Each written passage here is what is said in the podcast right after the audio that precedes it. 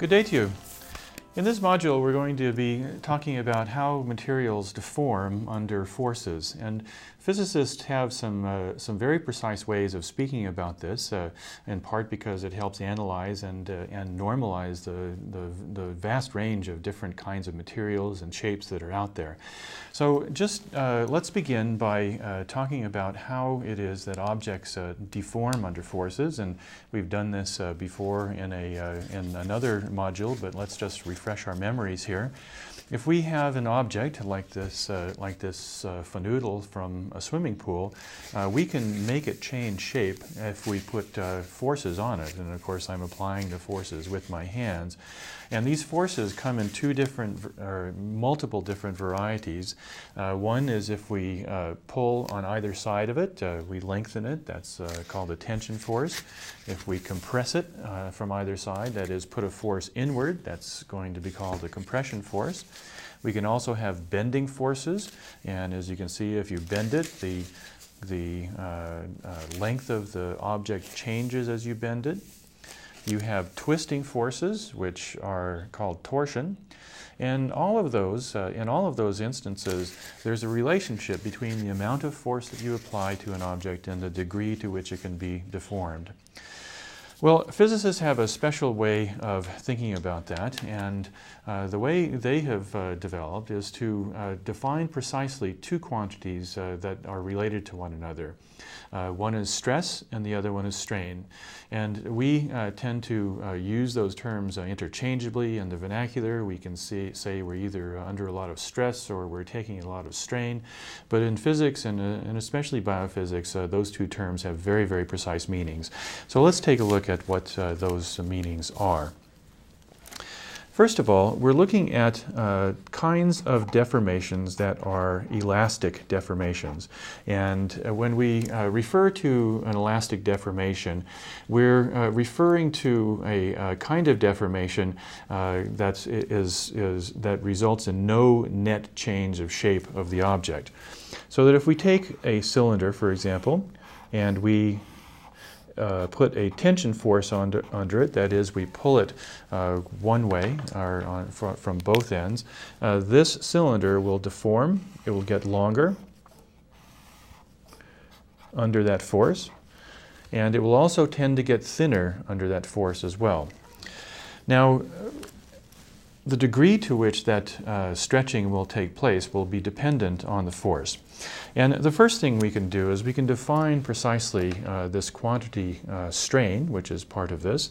And to do this, we just measure the length of the object that is not being stressed, and we'll call that L sub 0.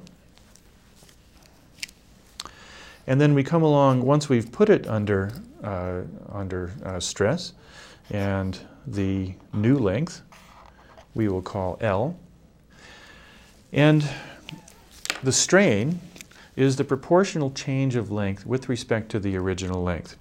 And so strain is usually abbreviated with an epsilon, and we can put a very simple equation that describes a strain for us. The strain is the strained length over the unstrained length. L over L sub 0. And uh, there are a couple of things to notice about this, uh, about this term. The first thing is that it is a dimensionless term. The, measure, the units that are associated with length uh, are meters. The units that are associated with the unstrained length are also meters.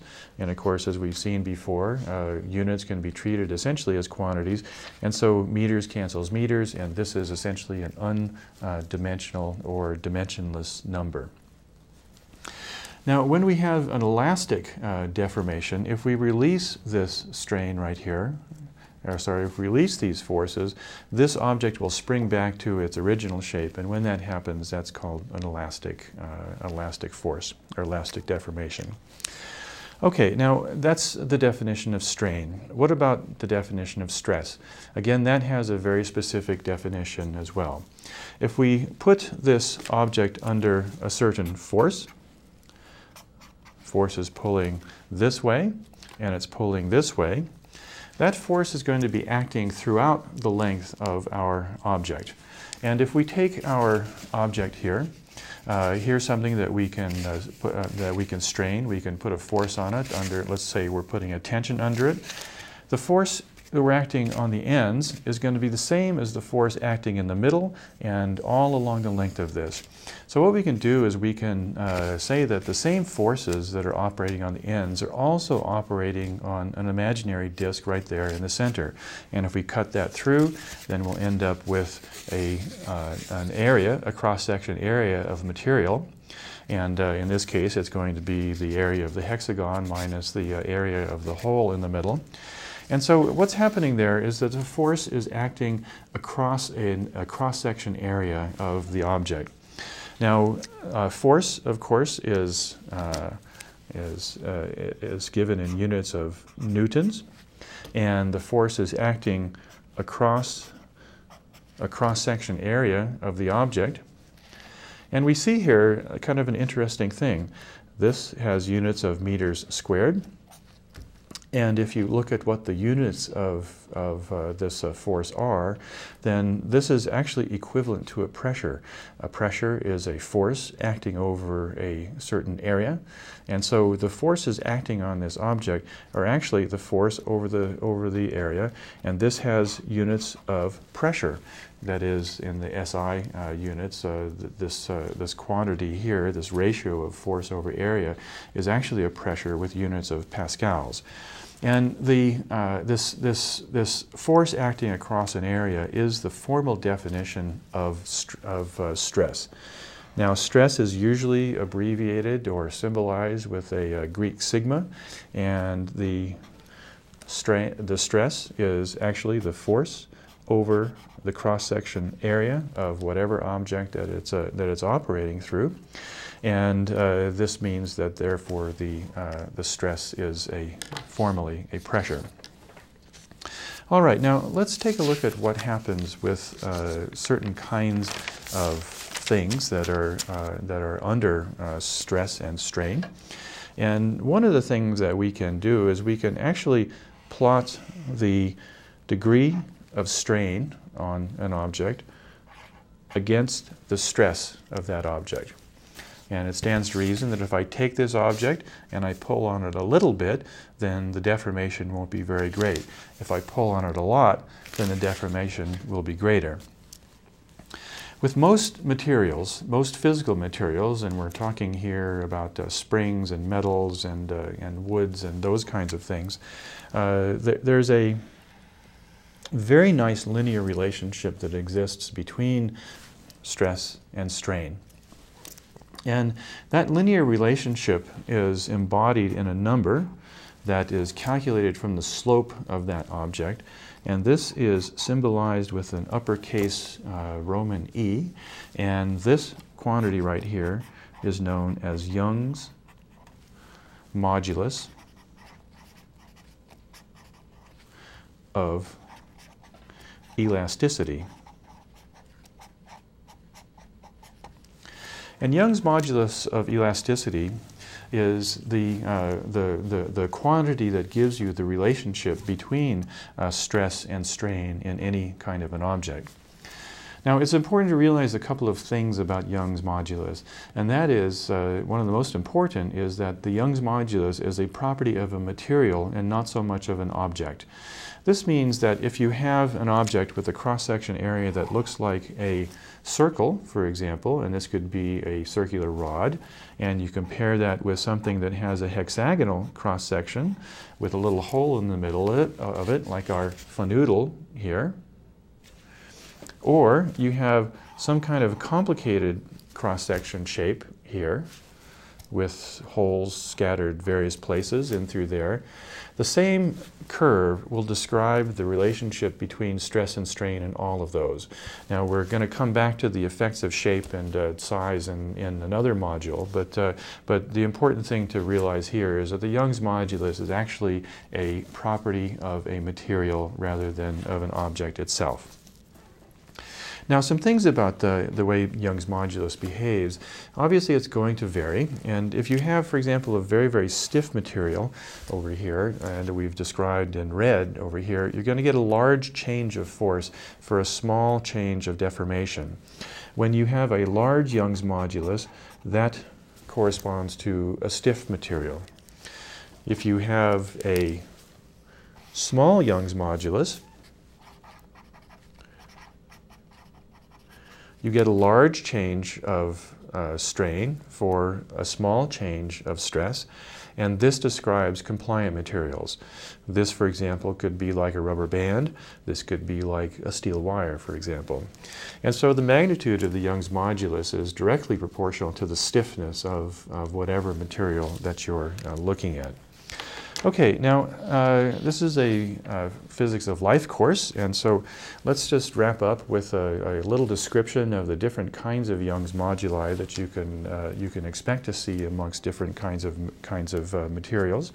And so what we're going to do is we're going to just uh, make a little table here, and we're going to start down here at the bottom. We're going to start with uh, steel wire, and and this obviously is going to be a very very stiff material. And if you measure the Young's modulus, then you're talking about a Young's modulus of about 200,000 megapascals. Keep in mind that the relationship is between uh, stress, which has units of pressure, and strain, which has no units at all.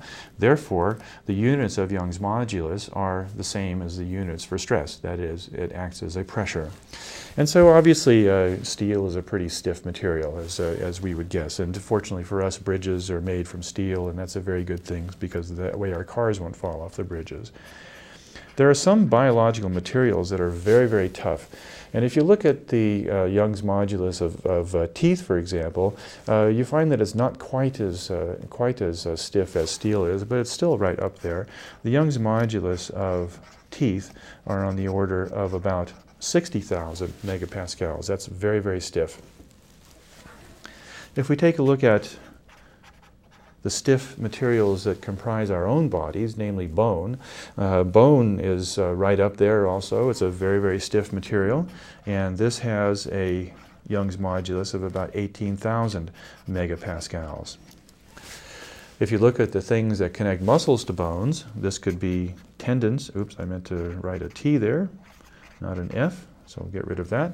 Tendons, uh, the things that connect muscles to bones, uh, those are actually much more compliant than bones are. We're looking at a Young's modulus of about 1,500 megapascals. There's another stiff material in our body uh, which makes up our earlobes and uh, our noses and all kinds of other uh, structures. Uh, this is very important also in the embryological uh, development of bones. That's cartilage. if I wiggle my nose back and forth, what I'm doing is I'm deforming cartilage in there. Same thing if I wiggle my, my earlobe back and forth. and as you can expect by the ability to actually change the shape of the nose quite dramatically with small forces, that has a very small Young's modulus. That is is a very elastic tissue. And then uh, when you start getting into other kinds of animals, uh, well, uh, the sea anemones, I'm sure uh, any of you who have been to the beach have uh, uh, run into any of those. And if you touch them, you see they're quite squishy little creatures. And if you measure the Young's modulus of those animals, then you find that they're about 0.1 megapascals or about 10 kilopascals. Okay, so this is the range of Young's moduli, uh, not only of uh, physical materials uh, here, but also of a range of biological materials. And you can see they vary, very, they vary quite widely from, uh, from fairly squishy, soft tissues up to quite uh, stiff tissues like teeth. Okay, well that's all for now, and uh, in another module we're going to be talking about fun things you can do with the uh, relationship between stress and strain. Good day to you.